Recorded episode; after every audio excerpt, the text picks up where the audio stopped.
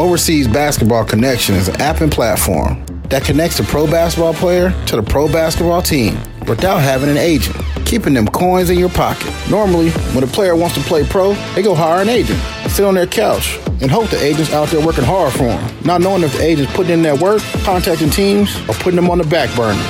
With OBC, we give the player the power to have their career in the palm of their hands. With our app, players can check out live openings from teams around the world and send their game film and stats straight to the team in seconds with the push of a button, cutting out the middleman agent. No Referees Podcast and OBC have teamed up to bring you an exclusive offer. This month only, you'll get to sign up for free. Tell all your Hooper friends, your sons, daughters, cousins. It doesn't get any easier to live out your dreams with OBC. Overseas Basketball Connection, number one source for players to play basketball overseas.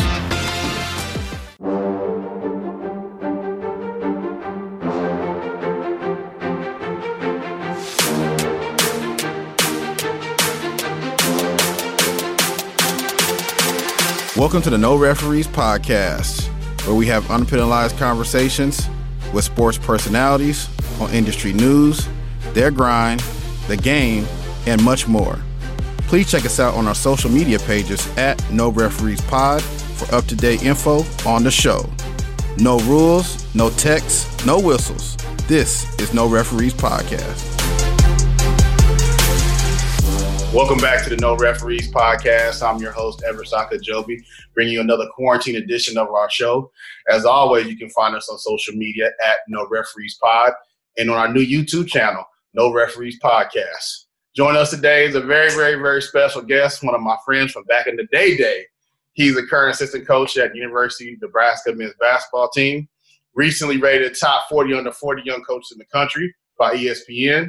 Also, one of the top 50 most impactful high-major assistants rated by Silver Wave Media. You can find him everywhere on social media at MadD33. My brother who bleeds blue from Mets and Giants. Matt Abdelmassy, what up, bro? What's up, man? Thanks for having me, man. It's always great seeing you. Hey, man. You know, I got to do this real quick. I know you ain't going to like this, but the real blue, right, is this one. The cowboy blue, you know what I'm saying? That's the real blue. I'll keep it professional because I don't have many great things to say about that. Hey, bro, before we get into the podcast today, man, very first thing I want to ask you about, how's your son doing? You know, one father to another father. I saw some stuff on your social media. How's your son? How's your family doing? He's doing good. I mean, it was a scary 3 or 4 days for me and my wife, and, you know, clearly, that was the first time that we experienced, our first child being really sick, and it was scary. And especially these times, the doctor sure as hell make you a lot more scary about what's going on. But luckily, he tested negative, and he's all good to go, back running around being crazy. That's good, man. I'm happy for you, man. Appreciate that. Yeah, man. Yeah, my son, Emery, he has a food allergy, so we really have to be cognizant. He's allergic to eggs, nuts, and fish, so I know what it's like. You know, he had allergic reaction one time. We got to take him to the hospital, ER, and an ambulance type thing. So, so I just, I saw that post on your social media. That's the first thing I wanted to ask you. Yeah, so, appreciate that. Here on No Referees Podcast, the name, No Referees, no rules, no text, no whistles. So I ask all my guests every time they come on, what was the very first experience you had with the referee, be it positive or negative? Well, you know what? I mean, I've been, working for two guys in Hoiberg for 5 years at Iowa State. Then prior to this last year, 4 years for Chris Mullen. You know, Chris Mullen is as, brash of a coach you're going to be around, because he is a player, man. He is an elite player, and that's his mindset through and through, and he's not going to allow a referee to dictate anything through the flow of the game by a call, and he's going to make it known if he disagrees, if they're messing with that flow. And that was really, because Hoiberg is really laid back, he's not going to ride a ref, whereas Mullen did. And I appreciated both sides of it, seeing Mullen and how he interacted with the refs in a more brash way. I think that the refs are a lot more giving in terms of making sure they make up for a call because of that. Did he cross the line? Probably. I think everybody does when they're interacting with referees. But and then for me personally, you know, I'm definitely not afraid to say something. And you know, I'm chirping on the bench. And this past year, we were playing a game, and one of the refs turned around and told me to shut up and take myself back to where I came from, the East Coast. So that was a very nice experience. He did apologize a couple days later, but regardless, I just laughed it off because if I got under his skin, I definitely achieved what I wanted to. Wow, hey, I know you had some choice words for the ref that you probably would have said if y'all weren't on that. No doubt. Absolutely. So staying right there with the season, you know, everybody had to cancel the basketball season for the COVID situation. You guys, you know, you just finished your first season there. We'll get into the recruiting, the new recruiting class and all that. I want to say congratulations on that. I got a bunch of questions on that. So walk us through some of the backstory, behind the scenes stuff. When we, I'm not sure if you guys already got to Indianapolis. I know that the Big Ten tournament was there. You know, so, what was the days and minutes leading to you guys had to cancel that thing? Well, we had a crazy scare in ourselves. So we played the second to last game of the college basketball season. We played Indiana. It was the second game of that Wednesday night, a late tip. I think we tipped at like 9 o'clock Eastern time. But Hoiberg actually was sick throughout the day. And at that time, to put it in context, we didn't know as much as we know now about COVID. And we didn't know the symptoms specifically. We didn't know how severe it was. We only read about it. The media wasn't really reporting like it is nonstop 24 hours a day now. So, you know, he did have a fever, you know, flu-like symptoms throughout the whole day. When we got to the arena that night, you know, well over 2 hours before tip for us, he got tested by Big Ten officials, the doctors that were on site there, and they gave him a chest x-ray because at that time the chest x-ray was a common thing just to see if there was any cloudiness there, and everything was clear. So they allowed him to coach the game. But as the game went on, you know, I think it seemed like on social media, people got some video of him putting his hands on his head and kind of looking pretty sickly. And with 4 minutes left in the game, someone came from the stands, a Big Ten official, removed them from the court. They put them in a wheel. And as soon as the game was over, we were quarantined in our locker room for well over 90 minutes waiting for the results. So at that time, that was when you got tested. It was going to take 5-7 days, not like it is now. So the biggest thing that they were testing for was influenza. And if he had influenza, then the chance of you having COVID-19, I guess, we're like less than 1%. So thank God he tested positive for influenza. We finally got to leave the hotel or the arena to go back to the hotel. When we got back to the hotel, we had a quarantine in our rooms just to be safe. That next day, flew back to Lincoln. And when we landed, St. John's just had tipped against Creighton, which was the last game of college basketball. And they ended the game at halftime. So we were the second to last game. Certainly the irony that both Nebraska and St. John's were the last two games of the college basketball season. But, yeah, it was a very tense 48 hours. Luckily, Hoiberg got the test back, and it did come back negative, I think, a good 6 or 7 days later. But definitely scary. Put things in perspective right away, having to go quarantine for as long as we did. I mean, for me, you know, and clearly for himself and his family, we were all scared for him because he does have underlying health issues. So, you never want to think worst case scenario, but there were things going through your mind. God forbid he did have it, but luckily everyone was cleared and moved on. But yeah, certainly a crazy last 2 months for us professionally. But listen, man, like, you know, we can't control anything that happens. I'm fortunate enough to be at home, you know, with my family and getting to spend a lot of time with them. This is the most I've ever been home in probably the last 12 years and, you know, not hopping from plane to plane, you know. So I just take that as a blessing, and that's the silver lining of what these last 8 weeks has given us. And yeah, I know I saw Coach Hoiberg. I remember seeing it on ESPN, and I remember seeing you on the bench, and I was like, man, that's my guy. Even though we hadn't spoken in a while, but, you know, every stop you made, everywhere you go, I've always follow you, and I always try to make sure that, you know, I always represent you, you know. So, yeah, just prayers up to for Coach Hoiberg. Glad that he's safe, you know, and everything there. So want to transition to something. Yeah, absolutely. You know, you're a New York guy. Yep. And we recently had the Laugh Dance.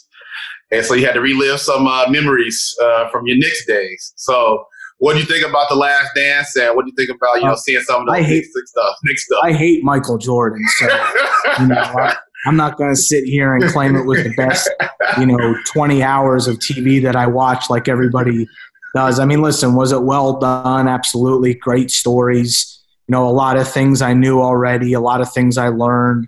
But, yeah, painful to see Charles Smith blow all those layups and get the ball beaten in his face countless times. And but, yeah, I always say Michael Jordan definitely hurt me growing up as a person, because the Knicks would have certainly had a chance to probably win multiple championships, at least one championship during the 90s. I mean, because that was a hell of a Knicks team during that era. But, you know, definitely brought back bad memories. Definitely brought back funny memories, too, because I remember when the Knicks would lose those games, man, I wouldn't be able to go to school the next day. You know, some people don't go to school for being sick. I would go to school for being sick. I wouldn't go to school for Knicks lost. That's how big of a Knicks fan I was. You know, but, yeah, it was cool. I'm glad it's over, though, so I don't have to keep seeing it on Twitter. Hey, man. That's funny, man. I ain't gonna lie to you. So, me growing up in Texas, I mentioned on podcast before. You grew up with nothing, but yeah, keep going. I'm gonna tell you something. No, keep it real with you. I had an interview with Mario Elliott, and I had two guys on my wall. I had Hakeem Olajuwon, and I had Larry Johnson. Yeah, and Larry Johnson, he's from Dallas, so you know, I was like a pseudo Knicks fan when Larry Johnson was there. John Starks was from Oklahoma, so that's near Texas. So I used to ride with y'all just a little bit, but I grew up a huge Hakeem Olajuwon fan. So. Yeah, well, that NBA lockout season when the Knicks were the 8th seed, and you know, Larry Johnson was at the end of his career. He had to wear that back brace when he was playing. You know, definitely played in pain. It showed. But he was ridiculous. Sprewell was unbelievable. Allen Houston, Ewing was at the end of his run as a Knick. That was definitely, for me as a basketball fan, that was the best 2-month run of my lifetime as a basketball fan up to this point, being the 8th seed. Now, listen, talent-wise, they were definitely no 8th seed. But with the NBA shortened season, they were, and you know. Clearly won in Game 5 against the Heat and made it to the finals against the Spurs, and that's when Duncan won his first against the Knicks. And the Knicks had no chance to beat the Spurs without a true big because Ewing couldn't play with him being hurt.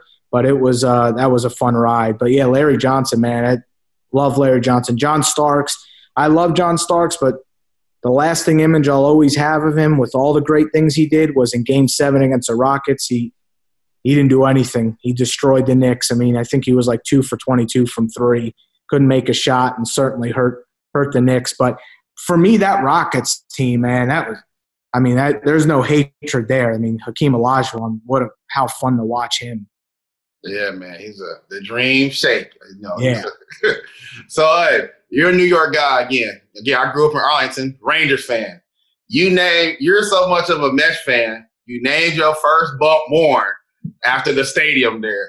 Shea, hey, so I saw that. I was like, this guy is such a Mets fan. So tell people just out there, you know, who just always hear about the Yankees, you know, from other parts of the country, you know, what is it about Mets fans that make them so loyal? You know what? I always say this. If you were to take a Mets fan and a Yankees fan, the Mets fan, and I'll probably, you know, get some shit from Yankee fans on this, but Mets fans are the blue collar, you know, we're rough. We know what it takes to earn a dollar. We know what it takes to be successful. We're going to have to grind it out. Nothing's given to us. You know, the road's going to be choppy. We know how to fight through adversity. Whereas Yankee fans, you get everything on a silver platter. You know, you had the boss that literally paid for every player that you needed to be successful. And if you struck out and missed on one, it doesn't matter because the money was unlimited. And you were just given World Series ring after World Series ring and wins after wins. And, you know, you take things for granted when you're a Yankees fan.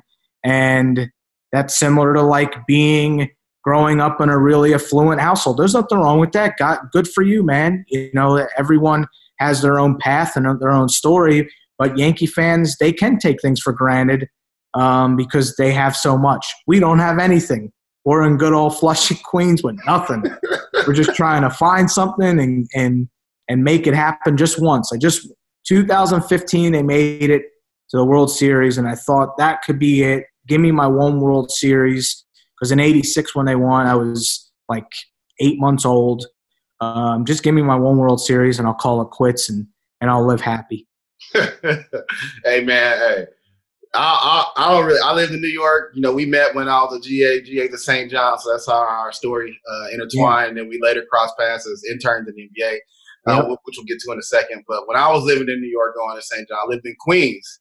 And I didn't really know Shea Stadium versus Yankee Stadium, all that stuff coming from Texas. So when the very first time I drove by drove by Shea Stadium, I was like, "Dang, Shea Stadium is huge, huge." I mean, it. I think the capacity was just under 60,000 people. I mean, it was a really big stadium compared to how they're building stadiums today. You know, where Citi Field, I mean, it's a good 15,000 seats less. Is the same field in Citi Field as it was in Shea Stadium, like the same? So they built Citi Field right in the outside of the outfield of Shea. So if you go to Citi Field in the parking lot, they actually have like a home plate plaque right there to signify where home plate was for Shea. So as really when you would sit in Shea Stadium, you could see Citi Field be constructed. Well, that's pretty neat, man. Yeah. Hey, quick shout out to all the Mets and all the Knicks fans out there, all the blue and orange out there. Absolutely. Always love for blue and orange. So I just want to get into a little bit of your backstory basketball-wise. So like I mentioned, we were both GAs at St. John's. You've had a pretty cool track record. You know, you started off as a student manager, GA, intern, assistant, ops, assistant coach. You know, a lot of people want that microwave mentality. I think they're going to get a job by calling a coach, but you really had to grind it out, like you mentioned, like the Mets, you know, hard work and blue collar. So just talk to people about just the road to the path where you're at right now, all the accolades you've been getting here as of late, and which, you know, some stuff that you may have going on in the future. Like talk about that road to get there. Yeah, you know what? I mean, the thing that I've been really blessed and fortunate with is surrounding myself around some really great people, great human beings, you know, from a professional standpoint, clearly in their own right, accomplished. You know, and the one thing that I always was taught at a young age is just work hard, keep your head down, people will notice. You know, you don't pat yourself on the back, don't think in your own right that you're accomplished, because the minute you do that, someone's just going to blow by you and pass you. And you know, for me, being a manager taught me what work was and not getting any credit for it, because those are the unsung heroes of every program. They're in the background doing stuff that, you know, is not a glorified position. And, you know, that really taught me that and what it's going to take to get to a level where, you know, you don't have to do that stuff anymore. You know, just like any competitive industry, but sports are an interesting industry because everyone in their own way has some sort of connection to sports. And a lot of people grow up wanting to be in sports, but they don't know what that means and what it looks like. And with that, the competitiveness is ridiculous. You know, you have people applying for jobs in the thousands constantly. That doesn't happen in every industry. So for me, how do you separate yourself? You know, what are you going to do to separate yourself? You know, certainly hard work is going to take you to a certain level. But for me, you know, I've been blessed with the gift of developing people's trust and being a transparent person. And when you're able to trust somebody and you work really hard, I think that's what opened so many doors for me. And, you know, I proved myself at a young age when I got to the NBA as an intern, and it turned into a full-time job. Now, those are people that I didn't know. They took a flyer on me because I was persistent in the interview process and throughout the process of getting the job. And they took a flyer on me. And I walked in the door, and from day one, you know, just put my hard hat on and figured it out and navigated through it. I mean, here's a kid out of college that, you know, is working in the NBA, that's given an unbelievable amount of responsibility. And, you know, one day I'm you know, in New York, and the next day I'm having Kevin McHale text me to break down a video edit. I mean, that to me, you know, tells my story, is that how quickly things can change. Always have to be prepared for change. You know, change isn't easy for anybody, but if you want to work in this business, you better be prepared for it, because it could happen at the snap of your fingers. And if you're not prepared for it, that's when you fail. And for me, I was ready to get to Minneapolis and work, and it opened up so many doors. And that's where I met Fred Hoiberg, which clearly changed my life. And you just don't know when you go through an experience who you're going to meet that can open that next door. And, you know, the biggest thing that I got from Minneapolis is I got unbelievable friendships. And that, to me, is the most important thing working in this business. You know, certainly I've been fortunate enough with some success professionally, but the bonds that you create with your coworkers, and specifically Hoiberg. Hoiberg was in my wedding party. You know, he took me to Iowa State. He told me when we got to Iowa State, you're going to find a nice Iowa girl to marry, and he was right. You know, I did 3 years later after we moved to Iowa, and so that experience in itself, being my first college experience as an assistant coach, where you have the direct ability to change the trajectory of your program because of recruiting, that was pressure, you know, and pressure is a privilege. You know, I was fortunate enough to have that pressure where, you know, Hoiberg trusted me, and that trust wasn't developed over a day or a week. I mean, that was years of a relationship that manifested into him trusting me and my opinion on players and their talent and how they fit, and just assembling a roster. And, you know, that really put my career on a fast track because he trusted me. It paid off. You know, I was clearly a part of orchestrating an unbelievable rebuild at Iowa State, where we took that program to places it's never been. And, you know, at the end of that, it was one unbelievable 5-year run of accomplishments. And to be able to play a helping hand in that was awesome, and allowed me to have a new perspective on what it was like to work at a high-level college basketball program. And then, you know, dream come true for me, being able to go to my alma mater. I mean, St. John's is a place I love. Being able to work for a legend like Chris Mullen, you know, was – there's probably no words that can really describe it. You know, but here's the thing that I learned more so about St. John's than anything, is the better off you are at learning as quick as possible that it's a business, the better off you're going to be. Yes, that's my alma mater, but when you work for your alma mater, it doesn't mean much anymore because it's a business. And you have to go into that next challenge like I did, knowing that it's all about production. What are you going to do for me? It's about wins. It's about losses. That's how you're dictated in the sports business. And for me, it was an eye-opening experience because, you know, in a way, you kind of think, oh, man, I'm going to get the benefit of the doubt. I'm one of them. You know, I know the people there. It doesn't work that way, man. You know, and that was a really eye-opening experience in the 4 years I was there. You know, And what an unbelievable, fulfilling feeling it was to inherit what we inherited It's arguably the worst inherited roster in college basketball history. The second worst is what we inherited last year at Nebraska.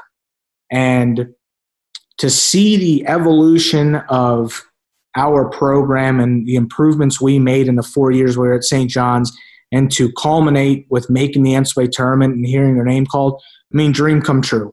I could be doing this for, 30 more years and probably never have that feeling. Even though we didn't win the NCAA tournament, to hear your name called after going through what we went through in that rebuilding process, because rebuilding in New York is probably the single most difficult thing to do in this country in sports, is to rebuild in that city. To be able to do that unbelievable accomplishment, place that I hold dear and always will is St. John's. But the way it ended was unfortunate. I mean, I still – the hate text mess or the hate tweets that I get, I mean, that part of it, you learn very fast that it's a business.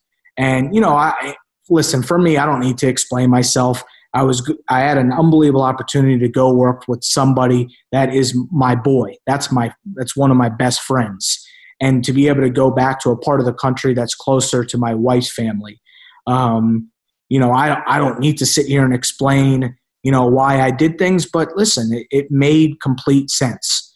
And that doesn't mean it's easy or was easy to walk away from a city you love, a place you're comfortable, a place where so many people. But this was the right move for me and my family. And when you have a family, you have to be selfish in your decisions. Hey man, happy wife, happy life. Shout out to Kelly.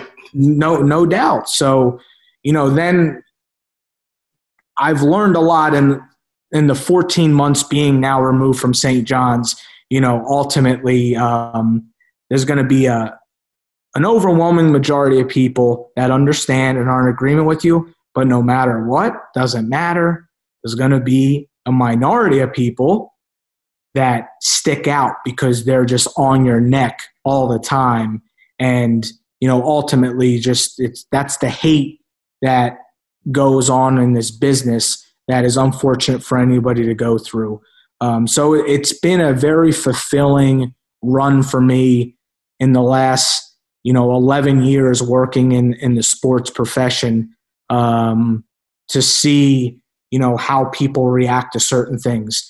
And every place I've been to, I always love to evaluate what can I do better? What could have I changed that would have made things better? What things did I do well? So then, as you move forward, you can get better. It's all about development. It's not just about development for the players. It's about development for the staff.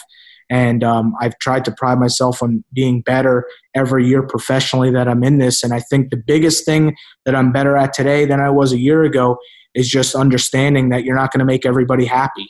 And, when the door closes at night, when I walk in the house, the only people that really matter, the only opinions that really matter are the ones in my household. And that's one thing I've really learned and trying to make sure I stay grounded on.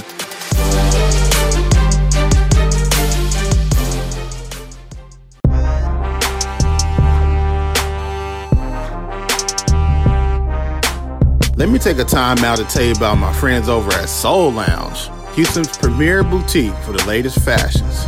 Chinatown Market? Check. BBC? They got all that. Adidas? Man, they got all of that stuff too. The swag, the footwear, Yeezys, man, they got everything. No Referees Podcast and Soul Lounge has partnered up to bring you a special offer for listening to this episode. Go online to soulloungehtx.com and enter promo code No Rules to get 20% off your entire purchase. That's No Rules, all one word, all caps.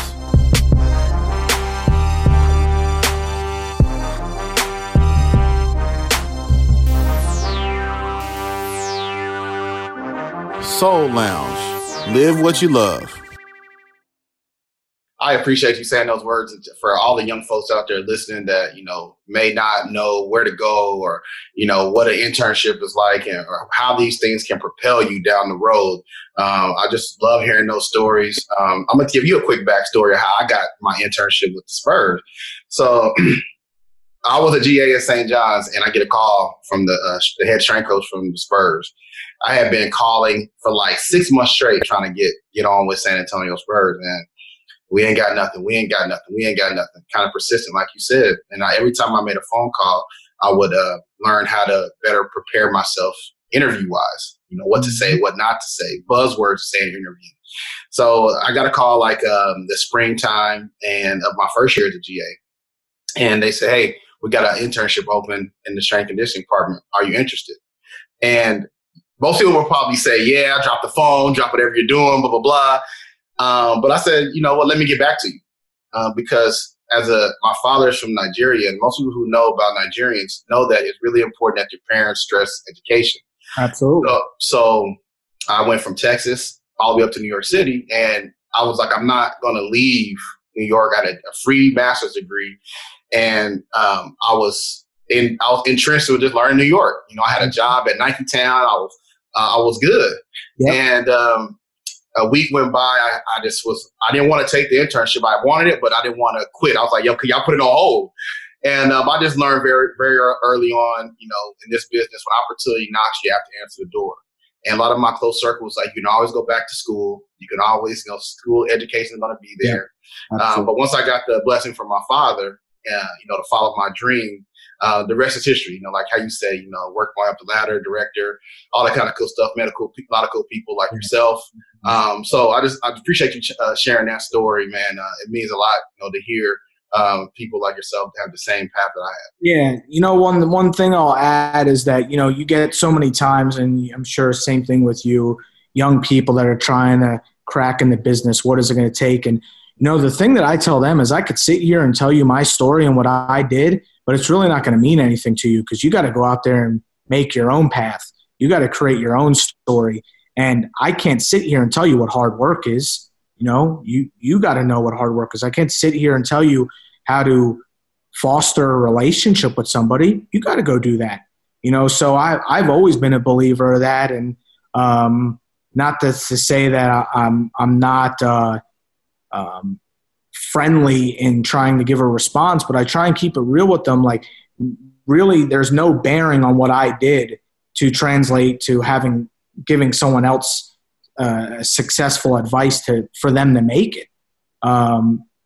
Because at the end of the day, yeah, there's certain things you can pick up and certain things you can learn from everyone's path, but it's all on you, man. You got to go make that happen. Nobody else is going to do it for you. If you think someone else is going to do it for you, then, you know, you're going to have a tough road. Right. So I appreciate you sharing that story. Let's get into some Nebraska basketball stuff. Yep. Most people around the country know Matt Abdelmassy as a Knicks fan, as a Mets fan. Well, a lot of folks know you as a super recruiter. And let's talk about this recruiting class you guys just signed on. Like I mentioned at the beginning, you know, congratulations on that great recruiting class. The two Kobes, Trey, Lat, all these guys coming in. Just talk about how excited you are with this recruiting class coming in next year. Yeah, I mean, you know, listen, when we got here a year ago, we had 10 scholarships. You know, that's a very daunting task when you see 10 open scholarships. And we also knew that because it was so late that we were going to have a lot of attrition after year one. That goes with the territory. You know, I always say, like, I don't make these rules up. Like, these are the rules of engagement. This is 2020. This is current day basketball, that it's somewhat a revolving door. One thing I prided myself on is being an extra step ahead of that revolving door and being organized and prepared for that attrition. So, you know, one thing that I feel like we did a great job of is we addressed our needs. And now we have the talent that we need to win at the Big Ten level. It's a crazy good conference. You're talking about maybe 11 teams were going to make the NCAA tournament this past season. That's ridiculous. 11 out of 14 speaks volume to how competitive 1 through 14 the league is. So the biggest thing we wanted to address was experience. You need experience. If you have no experience, it's really, really hard to win in college basketball. There's some programs out there that think that the one-and-done route and accruing talent is the way to go. I disagree. I think the way to go is, how do you get old? And then how do you stay old? And that's what we always pride ourselves on the years that we won at Iowa State, is we always were one of the oldest teams in the league. That allowed us to go out and compete and beat Kansas, who had lottery picks. That allowed us to go out and beat Baylor, who had high-level NBA talent. That's what we have to do at Nebraska. You know, this isn't a destination that kids are circling saying, man, my dream's to play at Nebraska. Certainly not for basketball. It is for football, but not basketball. So for us, that's what we're trying to create. Is we saw it at Iowa State. When we were winning, by the time kids that started as a freshman, by the time they were seniors in high school, they realized that Iowa State can be a destination for me, because all we were in the top 25, I think, for like 35 straight weeks. And that spanned over, I think, 2.5 seasons.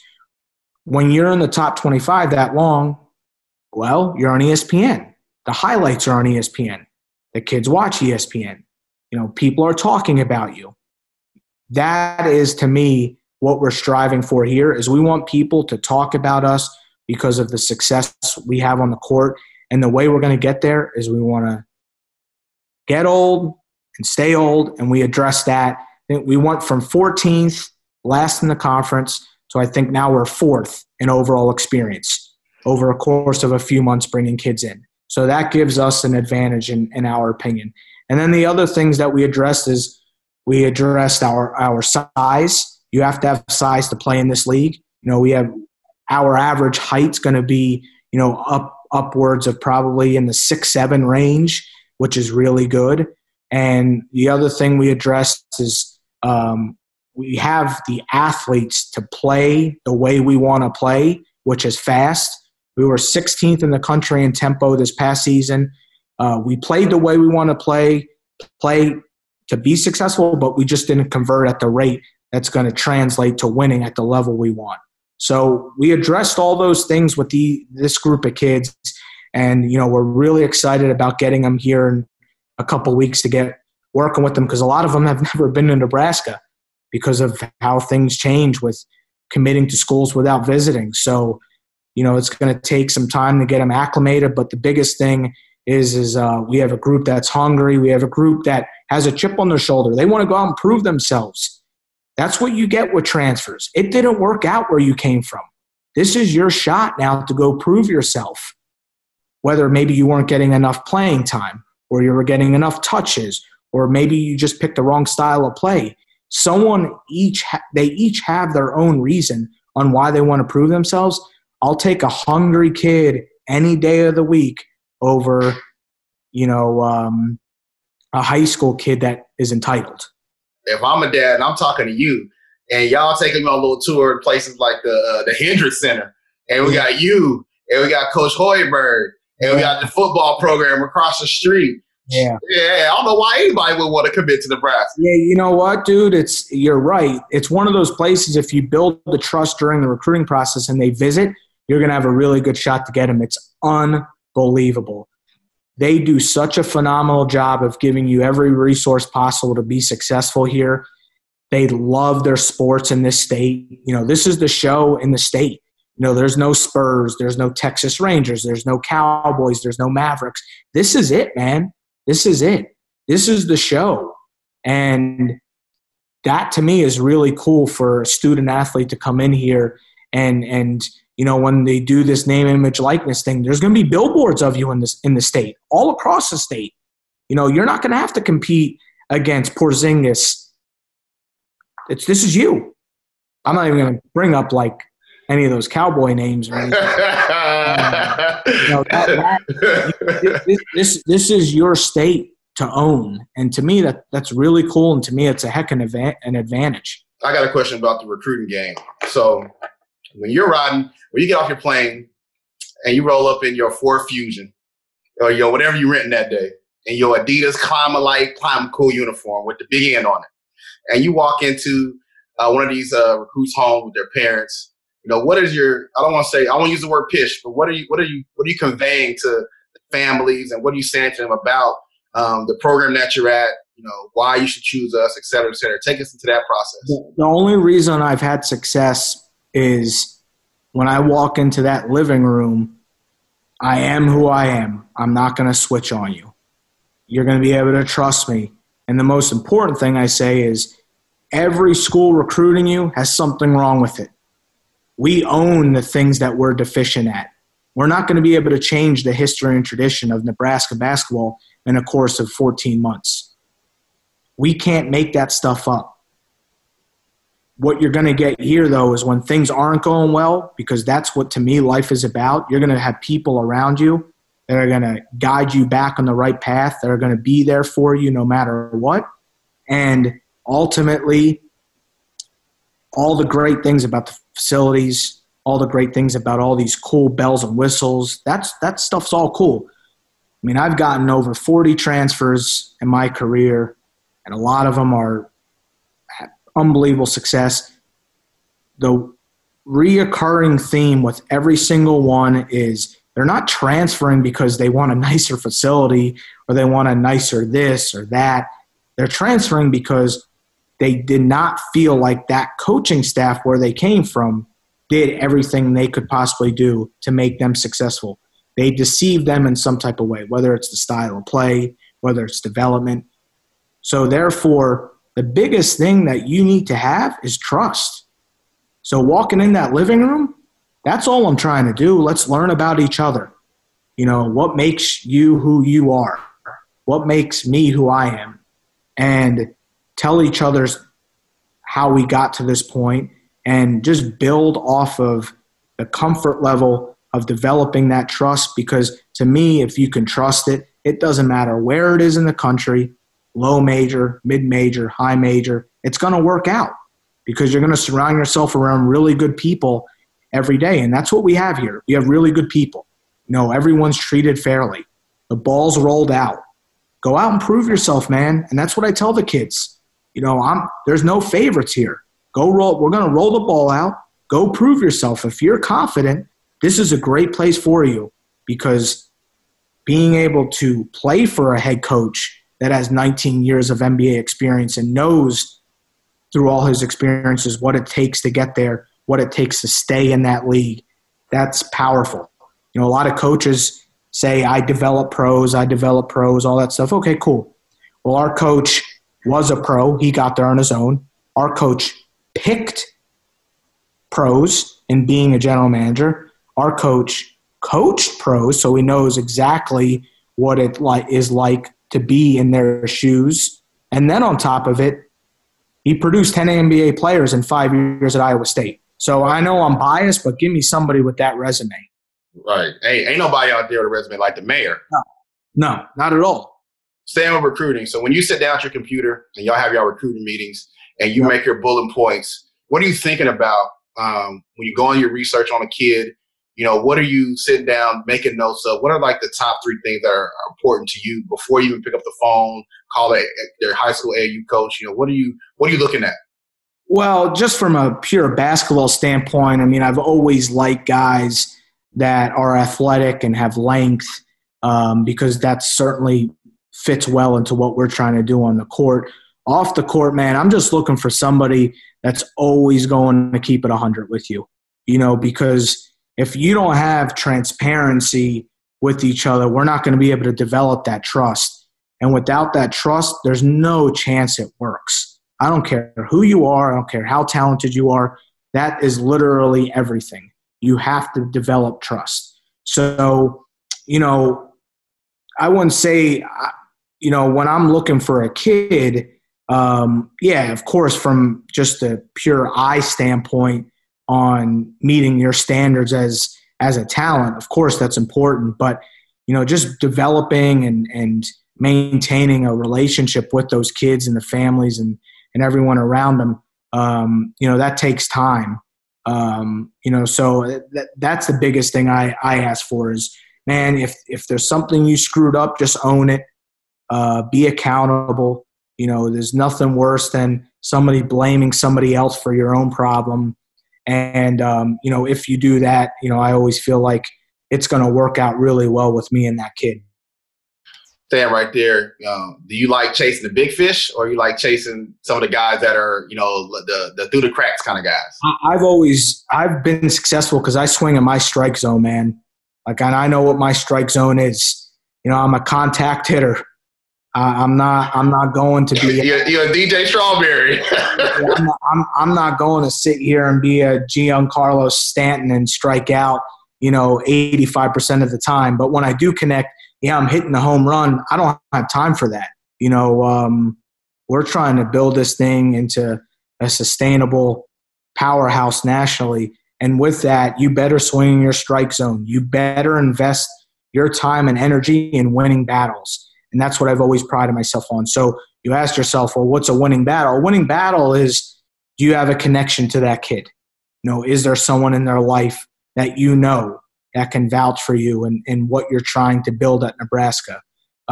Or is it a situation where what the kid's looking for, we know wholeheartedly we can offer him all that stuff here? So there's no exact science to it, of course.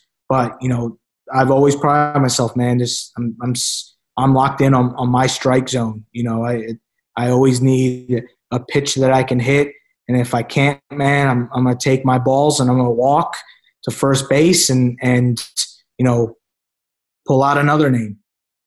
Yeah, man, I love that. You know, stay hit, go for your own strike zone, stay in your strike zone. I love that, man. Hey, going back to that Mets thing, you know, you find ways to always collaborate those two things. There's nothing better. I mean, just back to the baseball reference, you want guys on base. It's cool to hit the solo home run, right? Awesome. Great. Good for you.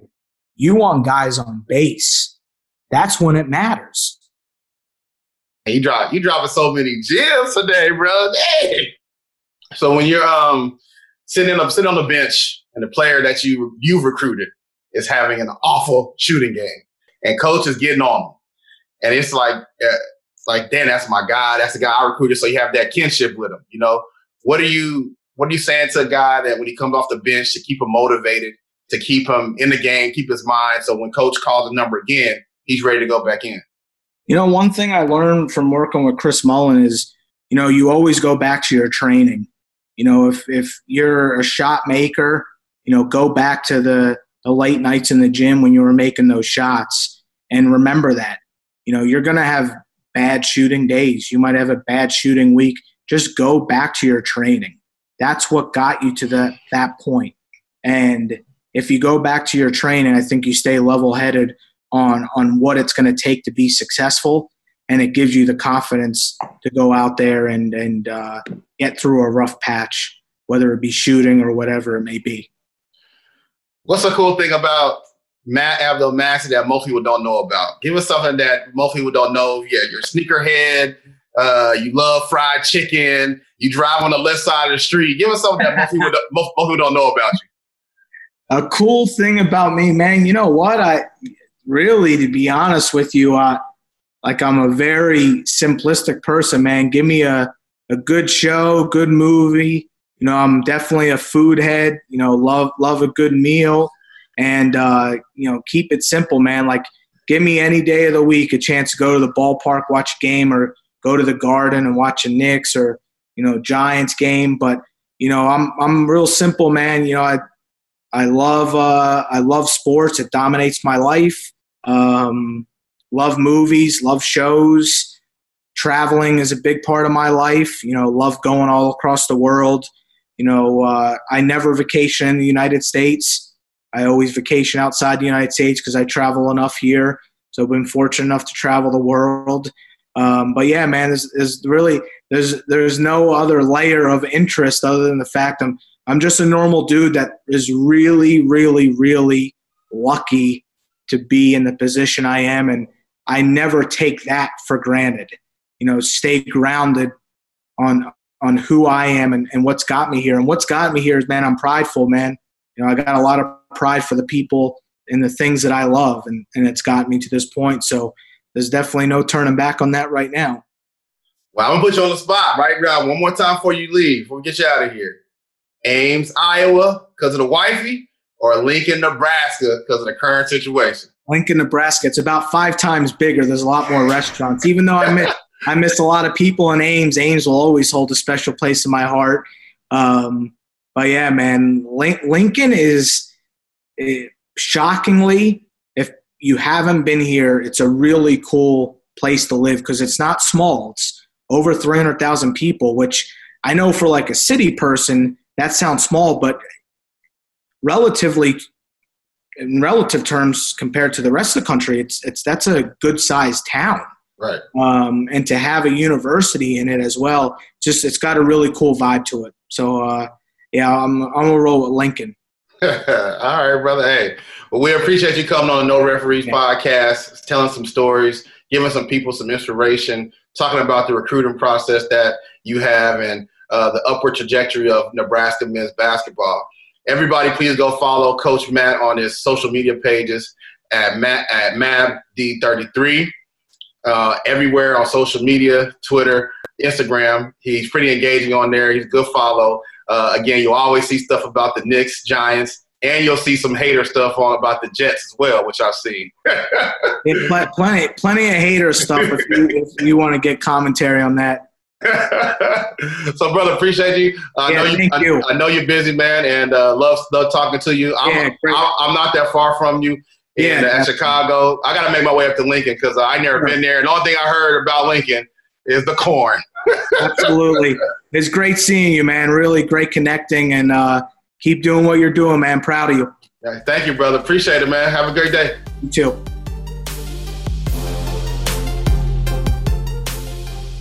Thanks for listening to another episode of the No Referees Podcast. Don't forget to hit the subscribe button wherever you're listening to this show. And rate and review us on Apple Podcasts. And don't forget to follow us on social media at No Referees Pod. Till the next episode, we out.